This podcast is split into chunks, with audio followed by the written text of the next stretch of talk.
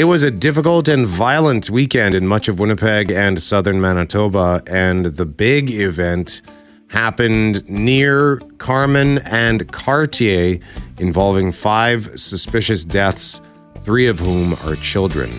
Also, over the weekend, of course, a lot to discuss from the world of sports because we had the Super Bowl and a Winnipeg born golfer doing some clutch stuff in Phoenix. And we are joined in studio by the winners of the Amazing Race Season 8, Catherine Wreford and Craig Ramsay. They are performing at the RWB Romeo and Juliet this week.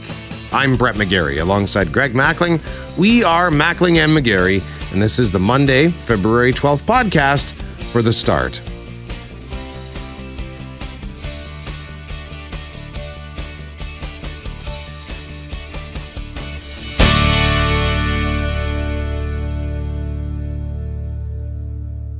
Mackling and McGarry, producer Jeff Fortier back in master control after Tyson sat in on Friday. And of course, we have lots of good and exciting things to discuss this morning. It was a big weekend in sport, as you just heard in Sarah McCarthy's newscast, but it was also, Greg, um, kind of a horrible weekend in southern Manitoba. I'm at globalnews.ca here are the three stories uh, headlines that are all uh, they are all attached to one another physically on uh, our webpage. Three children, two women found dead, Manitoba RCMP. Five taken to hospital after Winnipeg apartment fire. Two men in custody following armed barricaded incident incident in Winnipeg. Not in the headline, the fact that three WPS members were shot in that circumstance, in that event. And Winnipeg police investigating three separate stabbings. Like, are you kidding me? Yeah. What, like, what's going on, man? I don't know. I don't know. This, uh, you know, you gave me the heads up that the RCMP were holding a, a news conference yesterday afternoon. Uh, the news conference was at four, and you gave me about a, I guess I was an hour heads up on that. And I thought, well, this is awful. And we're going to be joined by Global's Clay Young at 735 to learn more on that. And we'll hear a bit more on that from Catherine Dornian coming up in our next segment. And uh, you know, I was up with some friends yesterday afternoon, and you sent me the text pointing to the advisory from the RCMP. And then I just kind of leaned over. My buddy was looking at He's like, "What are you looking at?" So I showed him, and he says, "Good lord!" And then I told, and then I mentioned, and did you hear about this? You know, the, as you pointed out, Greg, three office police officers are shot, and then I mentioned the stabbings, and he kind of had the same reaction, like, "What?" Uh, like arms in the air. What is happening? Yeah, you know, it's impossible not to have a visceral reaction to all these events individually, let alone you have a weekend when all these things have happened, all in, in, a, in a matter of 72 hours here.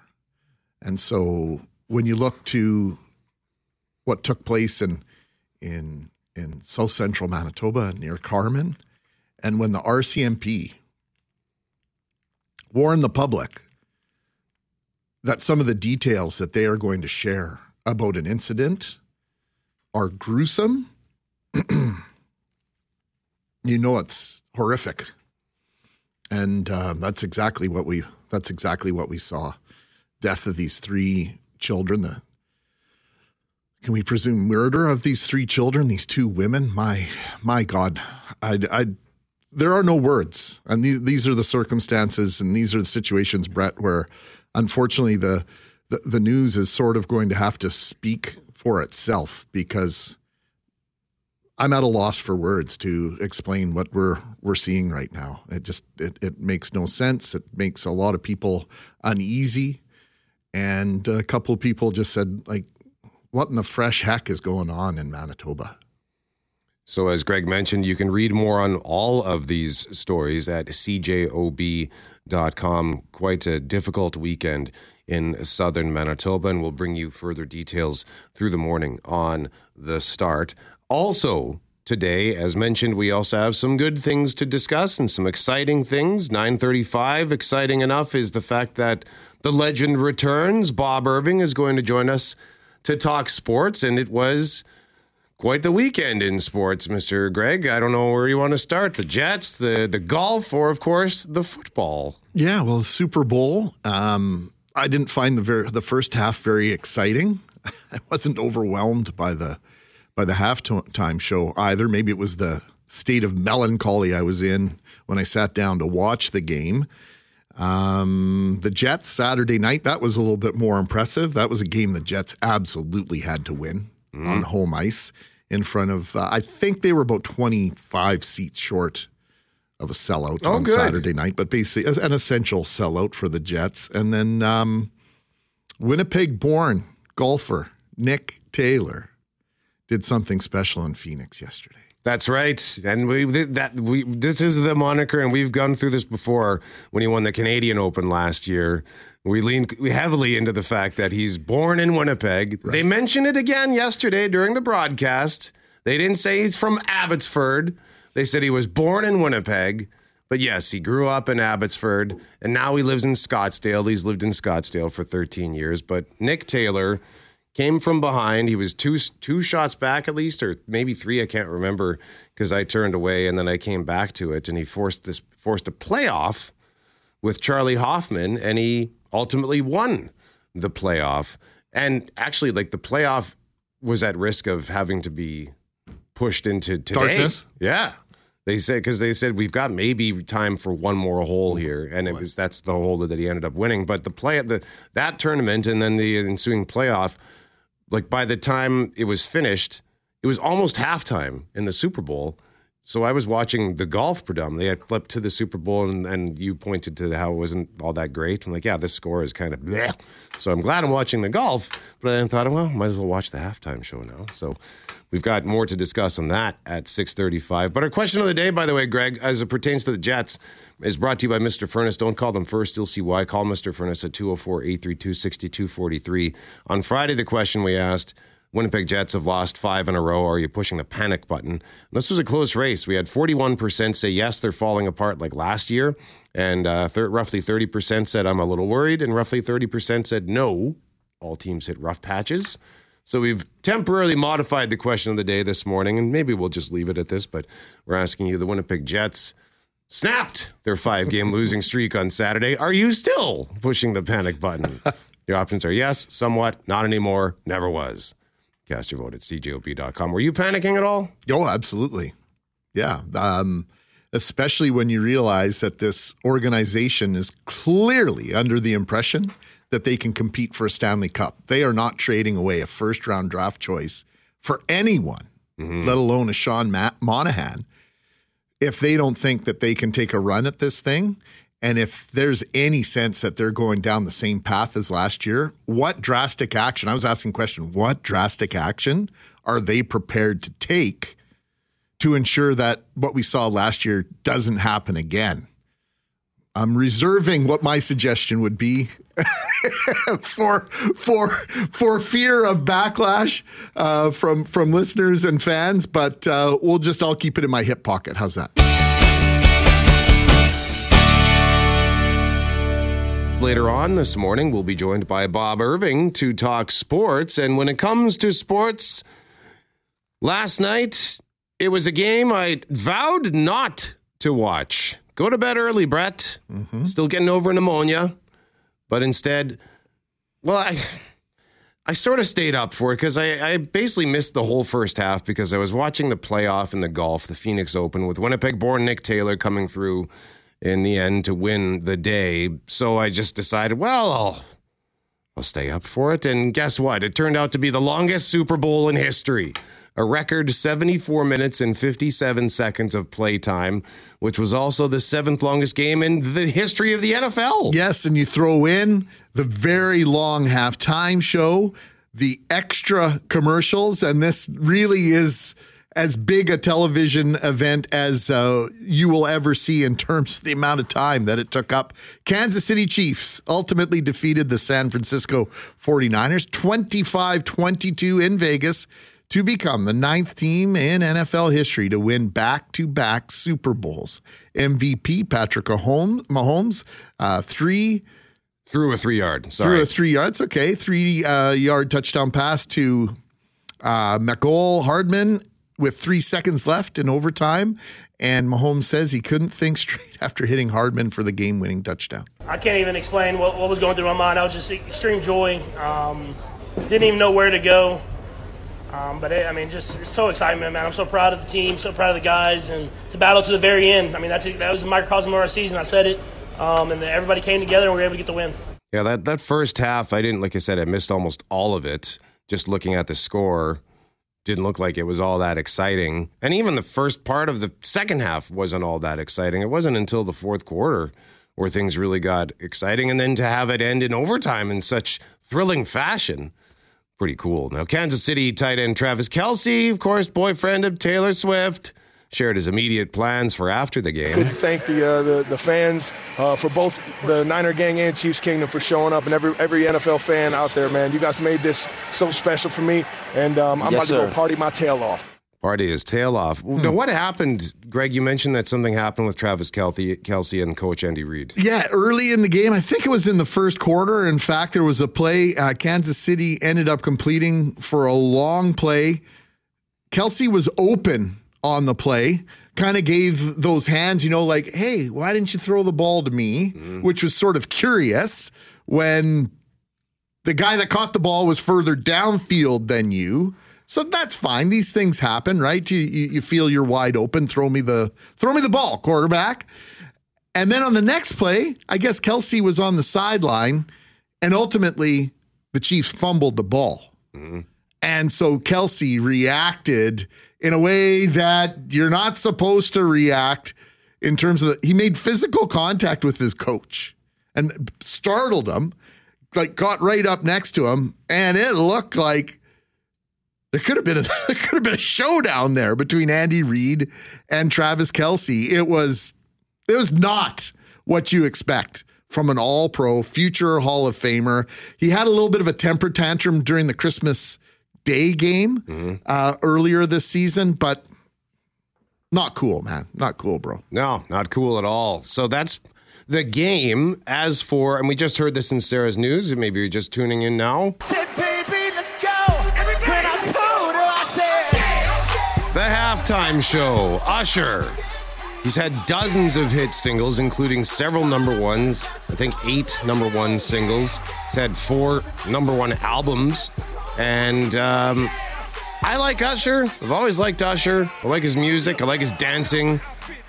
He's 45 years old. He looks like he's 25. He tore his shirt off at one point to reveal that, yeah, he's still in awesome shape. he was sweating up a storm. Um, but I, for me, and it this isn't a thing on Usher. This is a thing on these these whenever almost anytime there's a big pop star and they do these medleys where they play like instead of playing three or four songs, they'll play 10 or 12 songs with these little snippets of them and it's all heavily choreographed. I just it's it, it's always the same thing. It's just meh. What'd you think? You took the word right out of my mouth. it was it was meh. Although it, it suited the first half. Like it was just a little bit of a letdown. And I confess, Usher, not my thing. Uh, that song, yeah, great song. I think it was the second most played song of the 2000s. Like yeah. that was a huge, huge hit. And to see Lil Jon, awesome. Ludacris, awesome. Yeah. Justin Bieber was in the building did not perform. That was a little bit of a letdown. Uh, but other than that, it was it was mostly meh for me. But I know there are lots of people who who did enjoy it. But for me, it was a little flat. Yeah, it was it was fine. Uh, when it when it when it ended, I thought, well, that was fine. Whatever. I mean, it wasn't awful. It just wasn't no, like it no, wasn't didn't blow me away. away. That's all. Uh, and we should also just follow up on something that producer Tyson Ruicki was telling us about on Friday. So, country music star Reba McEntire ripped through the Star Spangled Banner before the Super Bowl in about a minute and 40 seconds. And while that's the quickest performance of the U.S. national anthem at the Super Bowl since Kelly Clarkson did it 12 years ago in a minute 34, Tyson was telling us that you could bet on this. Yeah, he said to smash the over. The uh, over under was marked at exactly a minute and a half, 0.5 seconds. So you could bet over or under, just a straight up 50 50 proposition bet. You bet 20 bucks on it. If you win, you double your money. Well, I texted Tyson immediately once I realized what happened. He, he doubled 20 bucks to 40. yeah. Because he, he had said that Reba had done the national anthem on a larger stage multiple times. And I think he said four of the five times she'd done it, she'd gone over. Okay. So he, over the 90.5 seconds. So he was convinced and he was he was absolutely correct. I did not check in with him to find out how he did on the rest of his bets last night though.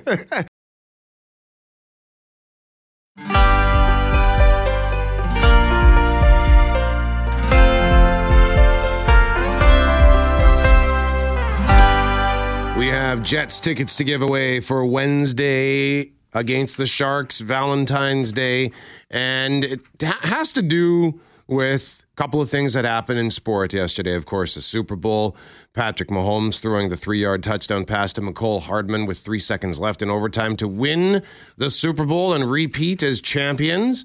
And then in the golf at the Phoenix Open, the, the I think just sidebar. Yes. The appropriately named waste management because Phoenix Open because they need to manage all of the wasted people at this thing. And they don't necessarily do a terrific job of that based on some of the video I saw over the weekend. Lots of Winnipeggers at that tournament. Yeah. Not just Nick Taylor. Yeah, that's right. Winnipeg, but Winnipeg born Nick Taylor. He won the event in a two hole playoff because he's Captain Clutch. He had five birdies and six holes or something like that. So that just got us thinking about like, have you ever had a clutch moment? Were you ever Captain Clutch? Whether it was in sports or in a game or just some other random moment where you stepped up and you seized the moment. 204 780 6868 for a chance to win those Jets tickets. And by the way, we got symphony tickets to give away. We'll do those just after 715 for Sultans of String Walking Through Fire, which runs March 2nd and 3rd. But uh, Cam Poitras, time you were Captain Clutch. Well, um, just my wife and I just got back from a trip to Japan, and while we were there, uh, you know, we are both we, we love we love Disney, Disneyland, all that kind of stuff, both of us. Um, and so we we wanted to get on this specific ride, which is kind of like a game changer in terms of uh, dark rides and and uh, trackless technology, and it's only in Tokyo. It's this only this only this ride is only in Tokyo. Um, and so uh, we had booked our tickets there months in advance. Um, and then it turns out that the ride was out out on maintenance up until that date, so we were going to miss it. So I said, "Listen, we got to give ourselves another chance." We went a second day. The ride is open for an hour and a half, and it goes in on maintenance, it, and then it shuts down for a majority of the day. Well, I had previously bought tickets to like sort of the uh, the, the the the express pass uh, earlier because they don't. I mean, I, am now I'm getting into some di- inside Disney stuff, but like they don't they rope drop there like you wouldn't believe. Like they show up at 5 a.m. and they wait in line for two and a half hours before the the park even opens. Worse than anywhere uh, like in Florida, people will show up early, but not like that. So the line for this ride went immediately to like two hours. So I bought this express pass that says that's it. We're we're we're in Tokyo. I'll just spend the thirty bucks. Well, it ends up that when the ride it, the ride was on the fritz for probably eight and a half hours when it finally, after three weeks of maintenance, so finally, but it ends up that while I'm on my I'm on a train back there, it becomes available on the only for people who had purchased the express pass previously. So because I got that express pass, one of the last ones of the day, uh, we ended up getting on this ride, and then we were able to end our trip on uh, a positive note. So I hope that makes sense. Yeah, buddy. Yes. Yes, You you bought the pass. You got was the ride cool? it was it was awesome. Yeah. It was totally awesome. Okay, what's that ride called? What's it called? Yeah. Don't worry about what it's called. what do you mean? Just look it up for yourself. It's Insider information. I just can't pronounce it. Maybe I, I don't can know. pronounce it, but Okay. listen, just All right, look it up yourself. Hey, speaking of Express Pass, that's something that's a big part It's of. Beauty and the Beast, okay? Ah, there Come it on. Enchanted Tales of Beauty and the Beast. I'm leaving now. I'm walking out out of here. loud, Cam. Yeah, yeah, it sounds bad. No, it's actually freaking awesome. I loved it. It was great. Speaking of Express Pass, it's a big part of the Amazing Race, and the winners of the Amazing Race Canada Season 8 are in studio with us at 8.35 because they're performing in Romeo and Juliet with the RWB this week, so that's at 8.35. It has this crazy, crazy transformation with, with like with Beast. That's like okay. blows your mind. All right, you're done. know, I know, I know, I know. Okay, let's move to Sarah McCarthy. Yeah, so mine's pretty simple, and I didn't even mean to be like coming in clutch. It just happened by coincidence. Um, just one day this past summer, me, I was back at home, and uh, me and my family we were going out to our cabin, but my uh, aunt and uncle and like the cousins were going out first and um, we end and to make a long story short we end up getting there like an hour later but they're all just standing outside of the cabin. They forgot the key couldn't get in and each of our sides of family have keys and like we never bring a key because they're always there first guaranteed. So like we're like we don't need to bring a key. But this just one time we happened to be like oh we should bring the key. So we let them in and everyone had fun after that There you go. Came up clutch. Yeah. The key. unintentionally Forte, what about you? Oh, yeah. I thought you were going to steal mine for a second. Back when I was in high school, uh, me and uh, a group of buddies were at a friend's place, but he locked his keys inside his, of his house. So we had to figure out, like, how are we going to get in? So we're searching all the windows, and we found a loose basement window. Well, I'm the smallest one, so I was the only one who could fit in this little basement window. But there's also another obstacle the alarm system. Which I was not able to deactivate. Oh, I was able to get into the basement, run up the stairs, and I couldn't remember the password. So I quickly unlocked the door. My buddy runs in. He's trying to get to the alarm panel, but didn't make it in time. So the alarm went off. But hey, you know what? At least I got us in the house. Did anybody show up to investigate the alarm? No, they they phoned first, so he had Oh, a code okay. for when they phoned. But All right. Well, way But to still, when go. that, that alarm goes off, man, you're you're freaking out. I know. It's Pretty loud. loud. And Mackling, what about you? You got a Captain Clutch moment? Uh, trying to. Okay, I guess it would have been uh, grade nine uh, basketball. We are playing River Heights at Isaac Brock. We're in the uh, we're in our gym, home court. We'd won one game all season. We'd beaten out Earl Grey, and I think we'd only scored thirty points more than than once all season long. There's zeros on the clock essentially. I get fouled. I get two foul shots. We have 28 points. I sink the first shot, first free, throw, and I had exactly one fight in junior high school, and it was with Jamie Johnson. And we're standing on the line. And He goes, Mackling, if you don't sink this shot, I'm going to beat you up again. we uh, we sank the shot. I Yeah? sank the shot, and uh, we lost the game, but we got 30 points, and I saved my own bacon. You didn't get beat up again. No. There you go. So at 204 780 6868, we want you to tell us about a time that you came through in the clutch, whether it was in sports, perhaps a game, or just something else in your regular, like Forte squeezing through the basement window to get everyone inside the house.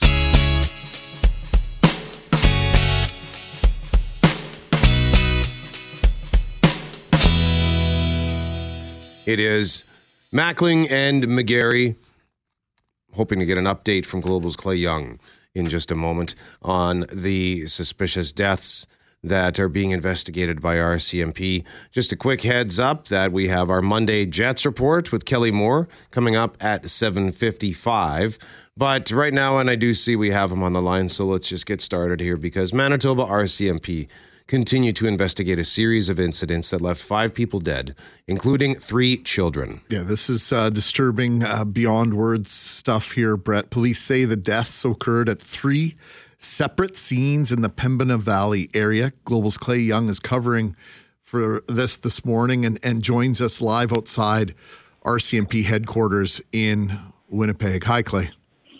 Hey, uh, how you how you guys doing there? Well, we're hanging we're hanging in there. How are you doing there? And and what can you tell us? What what have you learned?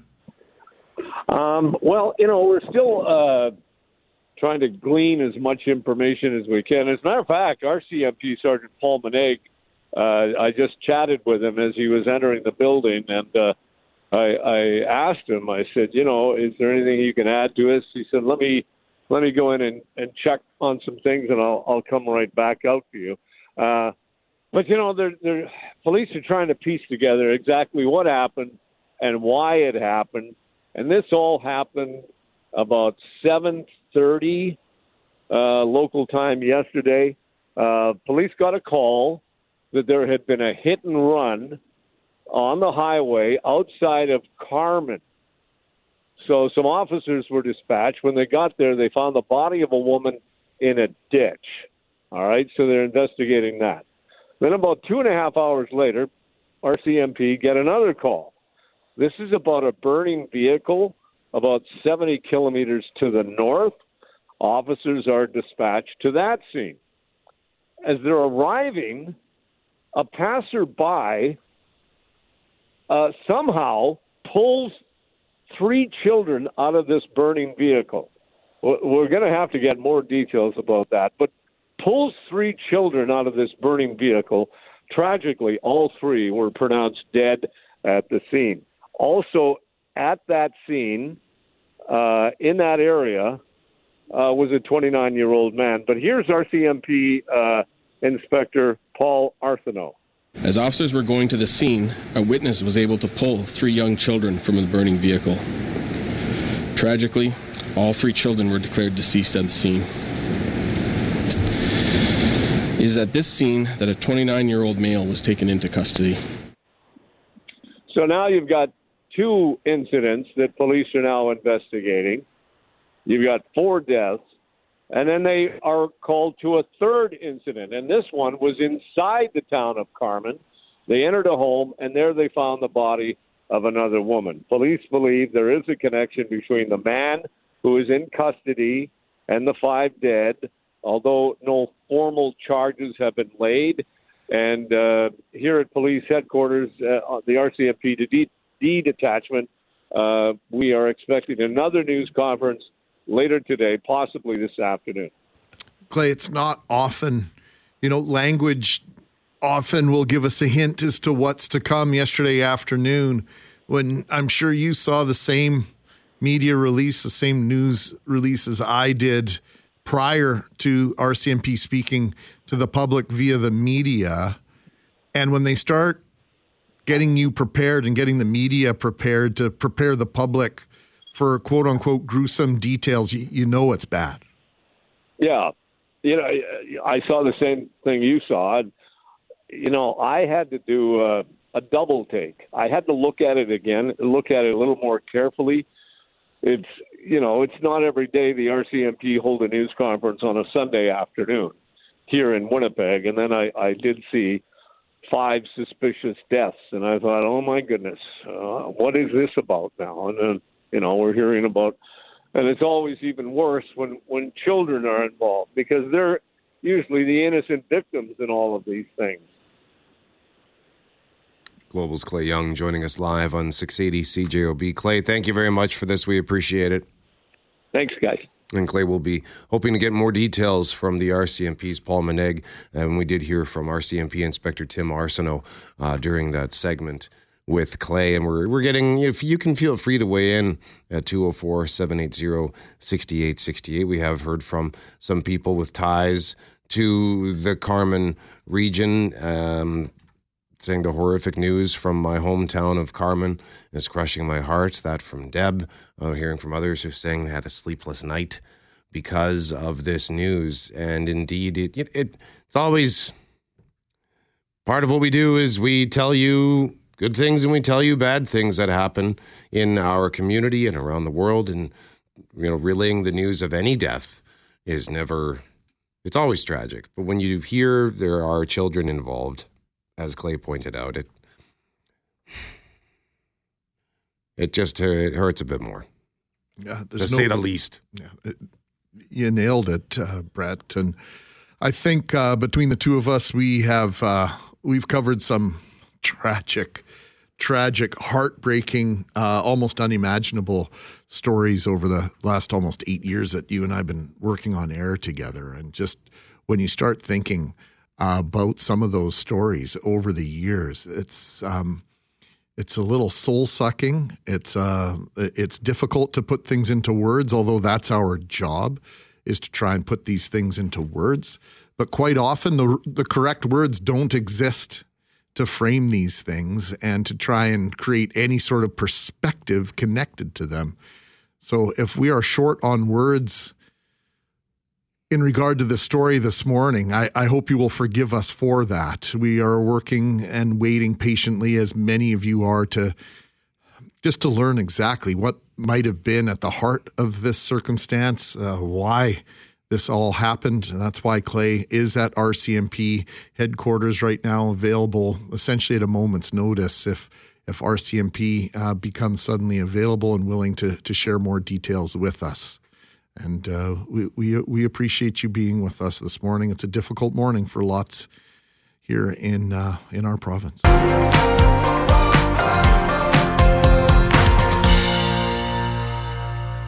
It is Mackling and McGarry. Thank you very much for joining us this morning on the start as we navigate one of the more difficult stories that has occurred in our province, Greg, in quite some time. Yeah, and uh, right at the heart of this, the community of Carman, uh, just south and west of Winnipeg. And joining us for a few moments this morning is the mayor of Carman, Brent Owen. Mayor Owen, uh, our heartfelt condolences and uh, just a, a, great big hug for those in your part of the province this morning. Uh, when did you find out what was going on in uh, in your community in and around Carman?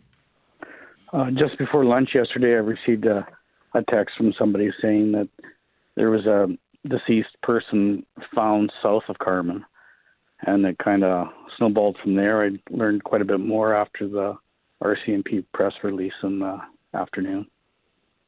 And when when the the news was shared that three children were involved, were pulled from a, a burning vehicle, just wondering, have you had an opportunity to speak with the responders who first arrived at these scenes, and how are they doing? Um, apparently, that was in the RM of Cartier, so I haven't had a chance to reach out to them as of yet. It was a, a distance from Carman. I can only imagine some of the messages that have been sent your way, Mr. Mayor. Uh, just can you try and put into words what's going on in, in Carman this morning? I'm, I'm sure things are, are not very usual there today. It's pretty quiet. It's you know it's it's tragic we don't expect anything like that to happen in our community. It's just horrific. And is there any indication as to when we, we might be able to learn more about the victims involved in this incident? Not, I imagine there simply will have another release today. I'm kind of waiting on that. Meryl, and uh, you know, we reached out to you this morning, and and I said to you in a text, your your voice is critical in this and and on this story. Just share with us what what the community, what the town, what administration employees might be able to do uh, for those that might be uh, most directly impacted by these circumstances? Well, my heart goes out to all the the relatives, the family, the neighbors, etc. You know, if these children were in the school system, then there has to be some counseling brought forward for for everybody. You know, like thank the first responders you know what they do is it's great, and it's got to be just terrible to try and piece this together.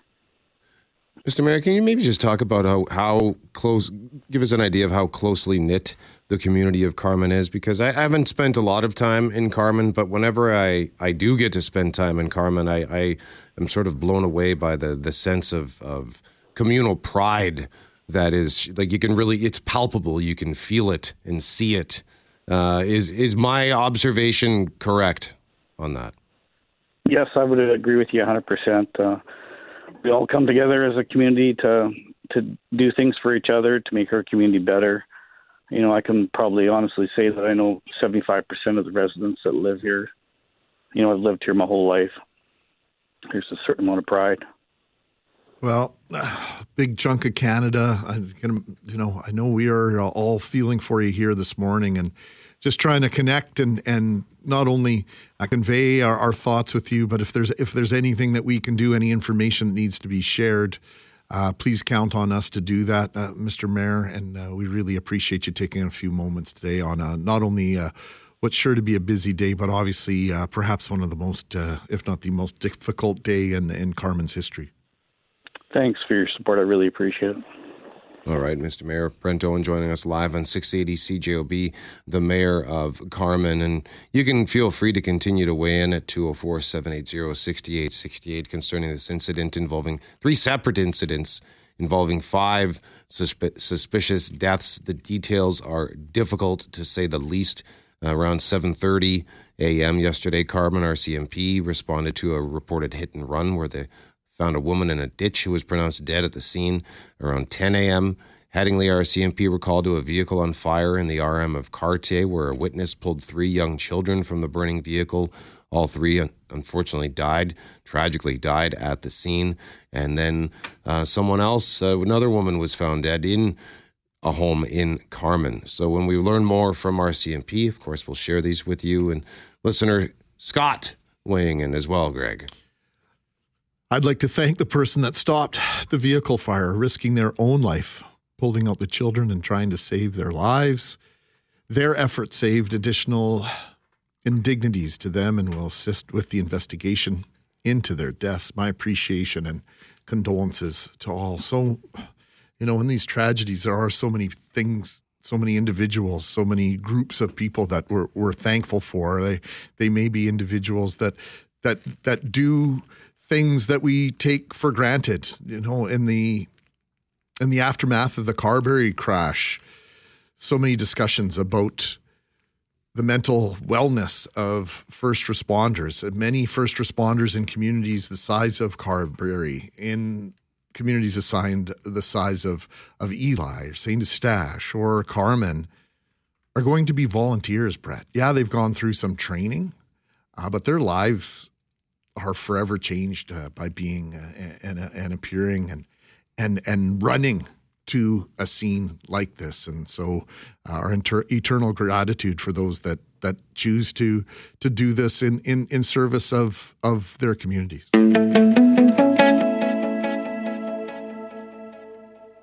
It is Mackling and McGarry. Very excited about our next segment. We've, we've got two pairs of tickets actually to give away for what we're about to discuss.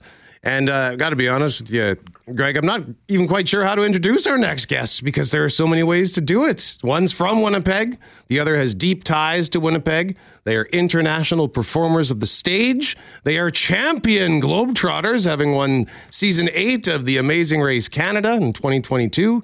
And this week they are performing once again in Romeo and Juliet with the Royal Winnipeg Ballet. Well, uh, I love being surrounded by champions right? Winnipeg Blue Bombers are my favorite team, and the last four years have been pretty good to, to be around them. And uh, this has got a similar feeling, I must confess. Catherine Wreford and Craig Ramsay uh, joining us in studio. And uh, Craig, nice to meet you. Yeah, nice to meet you. Re- relieved to learn that you're not the Craig Ramsey that I had uh, friendly rivalry with back in my high school days. Uh, Catherine, great to see you as always. Thank you. You've been around the city so much the last you know couple of years and and and celebrating and lending your voice and and your face to uh, worthy causes. So thank you for doing that. But what's it feel like to be performing once again with the RWB? Well, last time we were here in 2019, we did this performance, and it sort of led us on a really crazy, amazing journey. Um, it sort of rewired my brain that we were able to apply for the Amazing Race.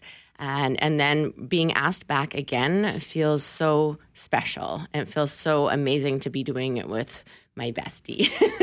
and yeah. Craig, the, the, so the, had you not done that performance of Romeo and Juliet in 2019, there would have been no Amazing Race? No, there wouldn't have been. Uh, for those that don't know, Catherine has terminal brain cancer and she's well past uh, her expiration date, as she says. Yeah, I like to say that. yeah. I'm not, I'm not, I'm not being the uh, jerk here saying these things uh, without Catherine's permission by, uh, by all means. But uh, Catherine is a medical miracle. And when we tackled being guest artists for as Lord and Lady Capulet, and I say that because people jump to the conclusion that we're Romeo and Juliet. I, we're too long in the tooth for that. Definitely, we're Lord and Lady Capulet, We're which are still demanding artistic roles, uh, and they honor. They uh, invited us back because they honored the ballet training we got twenty years ago Mm-hmm. uh, at the school.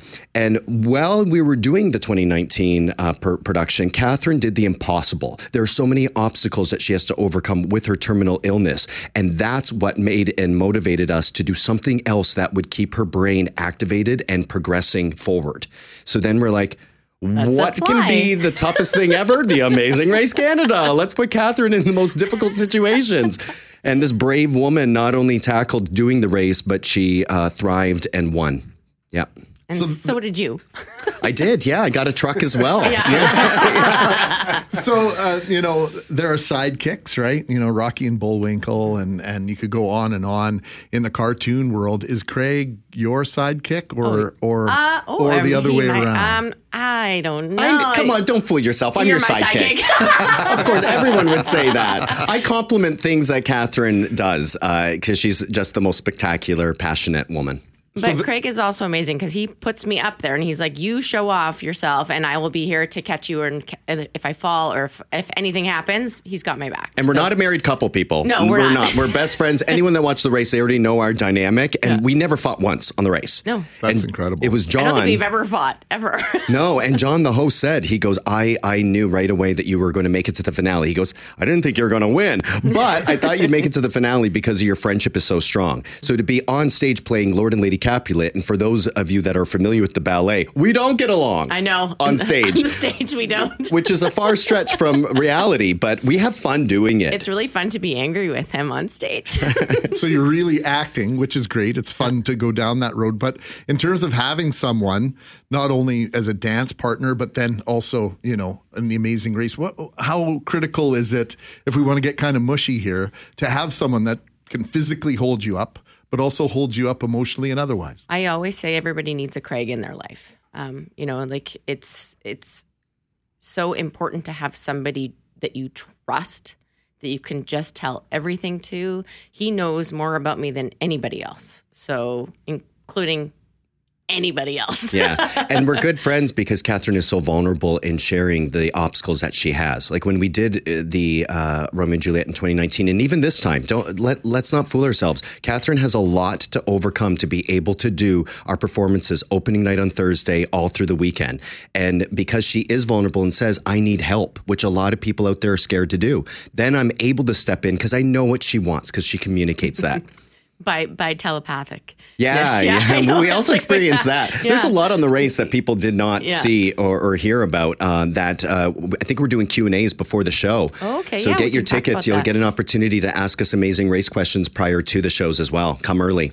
Well, and you had a rather unique experience as well on the race because the two of you were, and you, you weren't the only team, if memory serves, but you were sidelined during the race by COVID. Yep, it's the only time I've ever had it. You know, we um, it, well, three teams had it, and um, you know, we were so lucky enough to be brought back in.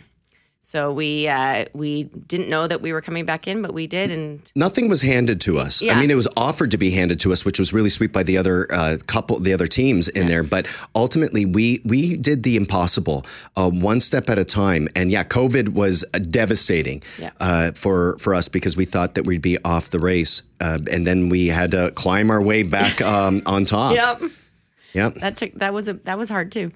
hmm But we learned a lot from doing the ballet. Uh, and th- people do not realize how special and talented ballet dancers are. They told us that they would never have uh, ballet dancers on the race again ever because Why? because we like we know how to work hard and just even if you're hurt, you but know. we go into a room and you Yeah. memorize uh, things so easy. Like you have to think a, a dancer knows not only counting and they're able to count the whole show in eights and sixes and such, but they're also able to space out things. So when we go into a room, like we know how many panels are in this room, we know how many lights, we know the exits, we know how many windows. There's so much that a dancer has to do to multitask. And that's why I, I honor these dancers and to be back in the studio and be back on stage with the prestigious Royal Winnipeg Ballet, world renowned ballet company in here in Winnipeg. If you don't have your tickets, you're doing a disservice to yourself and also to the community. Fine, Craig. I'll, I'll whip out the credit card right now. Yeah, I- or you try beat- and win the you beat- tickets. You beat Yeah. me into submission here. I'm, I'm ineligible for the tickets, but Yeah. uh, okay, I'll have to It's purchase really, some. if you don't see it, it's going to be it's a, it's a shame if you don't see it. Okay, all right. So that's established. What you know, I've, I've always, I've always Otherwise, believed- look at these muscles. Well, nobody can see okay, them. so let me go you. there because that's where I wanted to go next. Uh, my muscles? Yes, because Let's do I it. think I, I'm not sure who the best athletes on the planet are, but I think it might be between professional tennis players and ballet dancers. Oh, really? Yes. Why? Why tennis players? In the heat, four hour Yeah. matches, back and forth. Now, True. obviously, they get some time in between points to catch their breath, but their durability, their athleticism, etc. Good point. But when it comes to ballet, down Lynn Swann, growing up, was Mm-hmm. my fit. If you're old enough, you know Pittsburgh Steelers receiver Lynn Swann, very graceful, could leap. You know, I think he had a 45 inch Did he take vertical ballet? jump.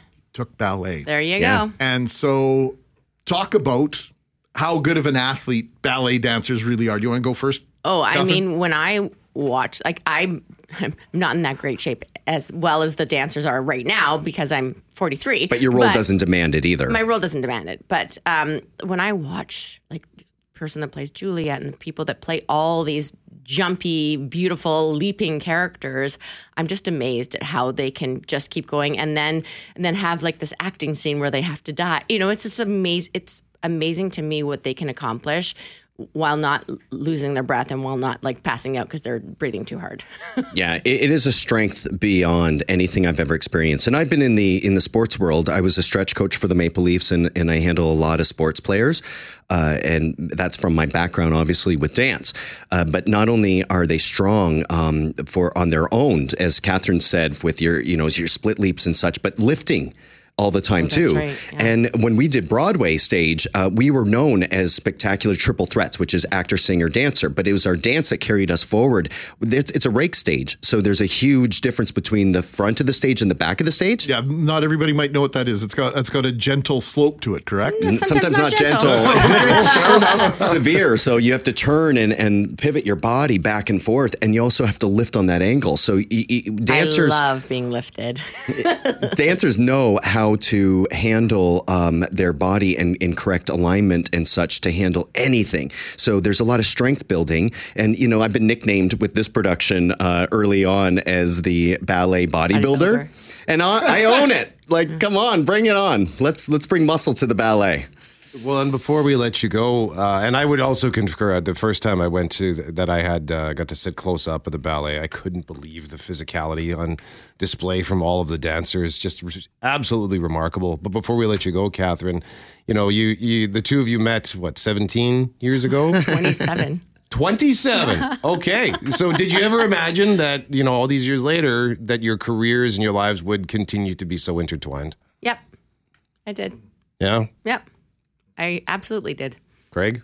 Yes, um, I didn't foresee being invited back as guest artist to the RWB. No, I never expected that. But, But our, the fact that our artistry, I, and we're told that we really inspire the other dancers uh, to to just go there, go to that really like dirty place, if you will, with your acting, where it's just um, you surrender to it. And this production has all of that, and you, you just simply must go see it. See the Cancer Dancer in the Royal Winnipeg Ballet. well, I have to share this text message before we run. Speaking of inspiration, our listener Audrey says, Every time I hear Catherine, it gives me hope for my niece and best friend. She's almost five years in battling non smoker stage four lung cancer. Stay strong, both of you. That's from, from Audrey this morning. thank you, Audrey. Bless you.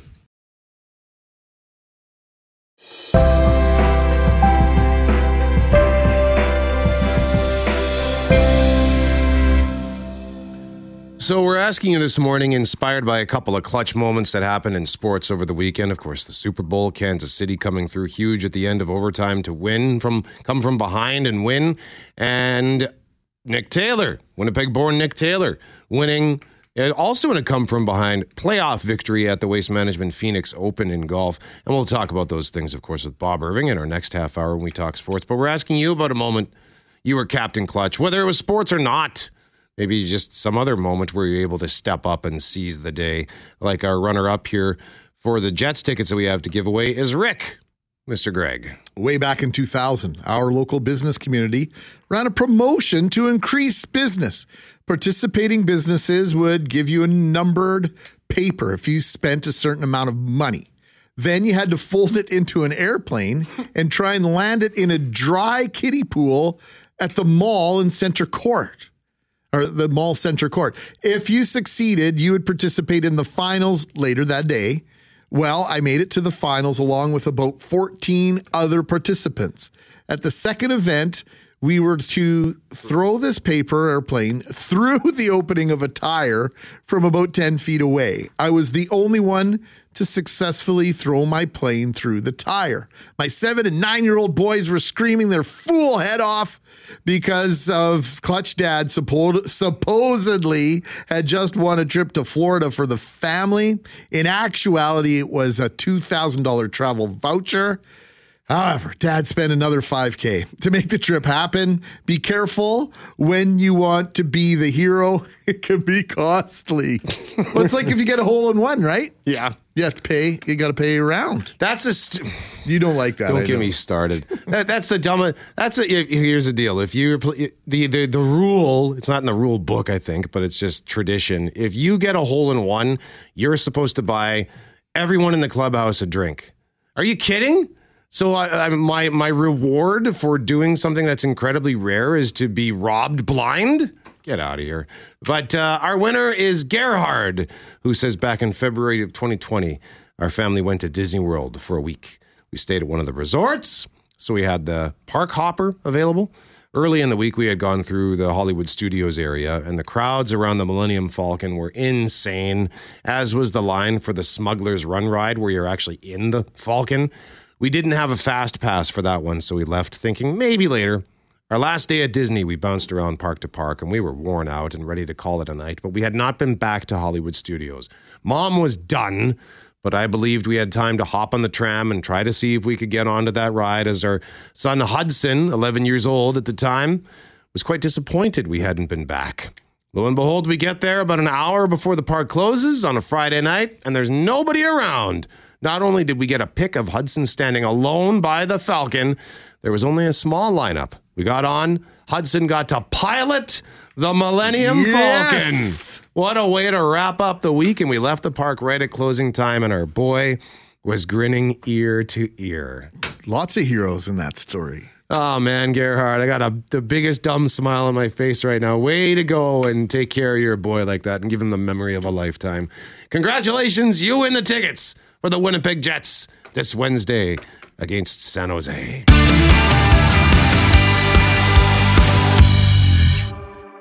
Right now, Greg, I think it's easy enough to say the legend is back. Bob Irving returns to these airwaves after, uh, I don't know if it was an extended absence. I know you've been popping on with Hal uh, early in 2024, Bob, but it's been a while since we've had the pleasure. How are you, my friend? It has been a while, uh, Greg, and I'm just fine. Happy to join you guys to talk about the world of sport, which is still a big part of my life, and I keep a close tab on everything. Yesterday, I was watching football and golf simultaneously, uh, which is kind of challenging because the golf was really compelling when Nick Taylor had a chance to win, and he did win the Phoenix Open.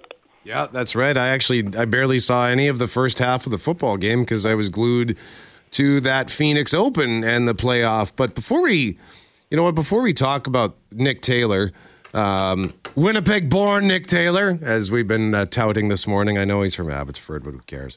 But uh, we want to ask you about the, the Waste Management Phoenix Open as a whole, or as it's known, the Wasted Phoenix Open. And this week, I kn- look, it's a fun tournament.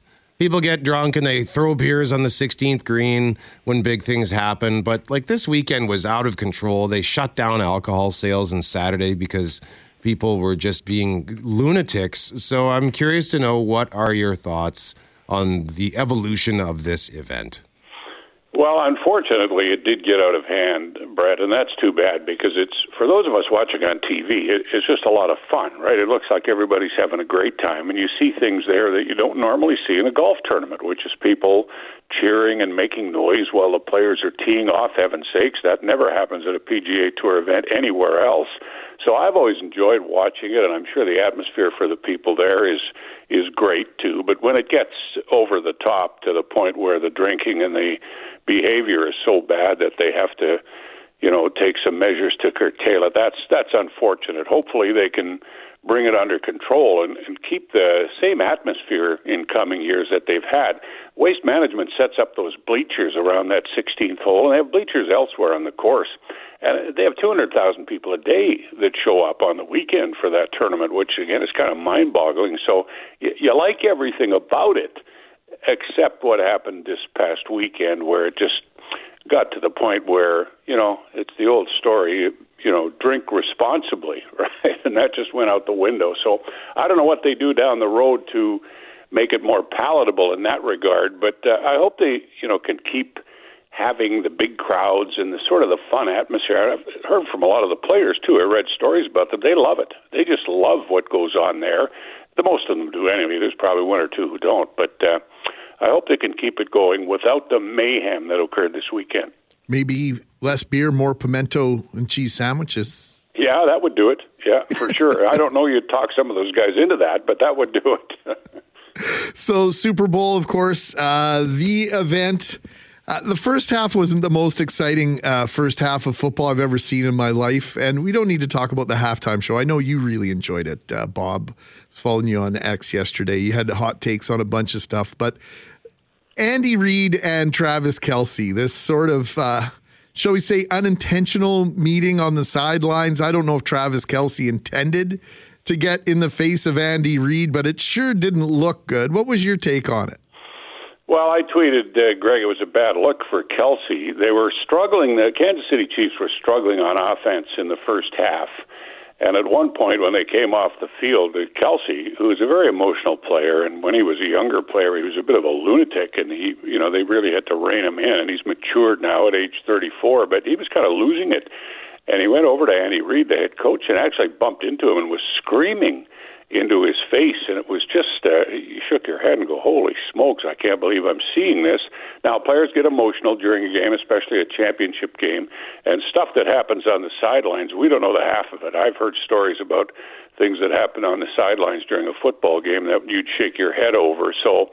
I, I guess I take it with a bit of a grain of salt, but I think it was a bad look for Kelce I don't know if Reid was asked about it after the game. I haven't heard any of the comments about that. I'm sure he would downplay it and say, "No, it's the heat of the moment. We're not worried about it. We just won the Super Bowl again."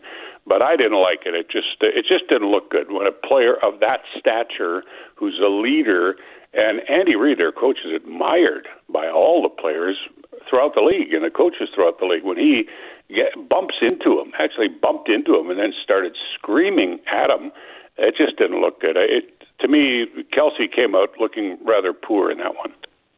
I think uh, Reid was saying something like he appreciates Kelce's enthusiasm, yeah, sure. even when he was mowed over by him in the sideline. But uh, on the subject of the the game itself, you know, first half was kind of lame, but then the second half eventually became exciting, and then the overtime uh, ended in thrilling fashion. So, does that overtime? And what is was the longest Super Bowl ever. Does it make it an instant classic? I don't know about an instant classic, Brett. For sure, the first half was really sloppy. There were lots of poor plays, fumbles, mishandling the ball, penalties. Uh, it was very erratic and, you know, just not a very interesting first half. But the second half erased all that in the fourth quarter and the overtime in particular. Any championship game that is close is compelling, regardless of how well it's being played. And this one became more and more compelling as it went along. I don't think it becomes a classic, but overtime, when you have overtime in a championship game, there's a punctuation mark there. It's something about it that you won't forget, as you might soon forget about other games. And you know, the real story there too in the overtime was Patrick Mahomes, the great young quarterback of the Kansas City Chiefs, marching the team downfield and scoring the winning touchdown, really taking putting the team on his back and taking them downfield. He just reinforced his status as the certainly the best player in the game. There's no question about that. I uh, did a tweet after the game that he's taken another step down the GOAT trail. And everybody refers to Tom Brady as the GOAT, the greatest of all time, because he won seven Super Bowls. So all others will be measured by that. But Mahomes now has three. Uh, I don't know that he'd ever get to seven. He's only 28 years old, and uh, he was he was remarkable in the in the toughest periods of the game when the pressure was the you know the highest. He was superb. And that's been his story. He's just, that's why before the Super Bowl, a lot of people favored San Francisco. My sort of bottom line was, yeah, I kind of agree with that, but don't bet against Patrick Mahomes. And he showed us again last night why we all believe that. Yeah, I think that's uh, perfectly said. Bob, because uh, I had a I had the inkling that San Fran was the team to beat, but at the same time, you just man, this is a team that uh, against quite, you know, not all odds, but certainly uh, the odds were against them at different times this season, Kansas City, and they, they really answered the bell. Uh, speaking of the bell, 11 a.m. tomorrow, Central Time, free agency in the Canadian Football League opens, and we know that there are agreements in principle with dozens of players across the league to switch outfits and to, to move on from their current teams, including Jermarcus Hardrick. Uh, we believe will sign with Saskatchewan Roughriders tomorrow. Jackson Jeffcoat. I think you and I can agree one of the classiest blue bombers in a long time.